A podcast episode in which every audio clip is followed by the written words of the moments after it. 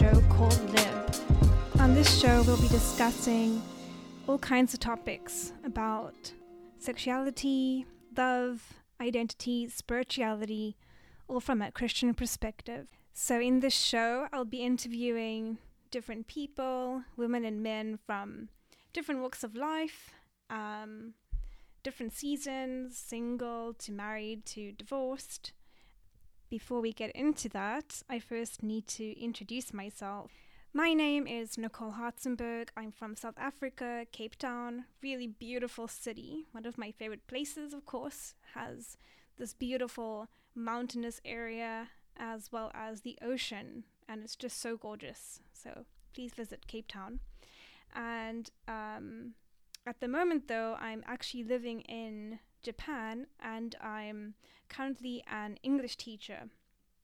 So, my journey from South Africa to, to Japan has been quite an interesting one and full of lots of different turns.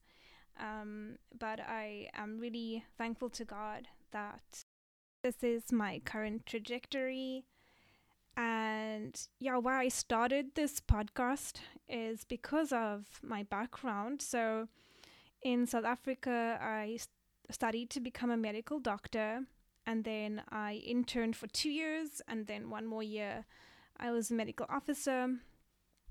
And yeah, I grew up in a very, I suppose, um, dangerous country in terms of being a woman because of um, the sexual assault uh, rate and yeah, just the rape assault that was so common. And that's something we heard every day in the news. And I also worked with women when I was a doctor and um, hearing their stories and um, not only their stories, my patients, but also the stories of the people I love in my life, my friends and my family, and not only women, but also men um, something really grew in my heart, and that is um, a a desire that we all know, including myself, uh, the desire to know more about our humanity in terms of our sexuality and our sexual identity, and how does it, what does it mean to be a woman? What does it mean to be a man? And yeah, this is one of the reasons I started this podcast and I hope you'll enjoy uh, joining me on this journey.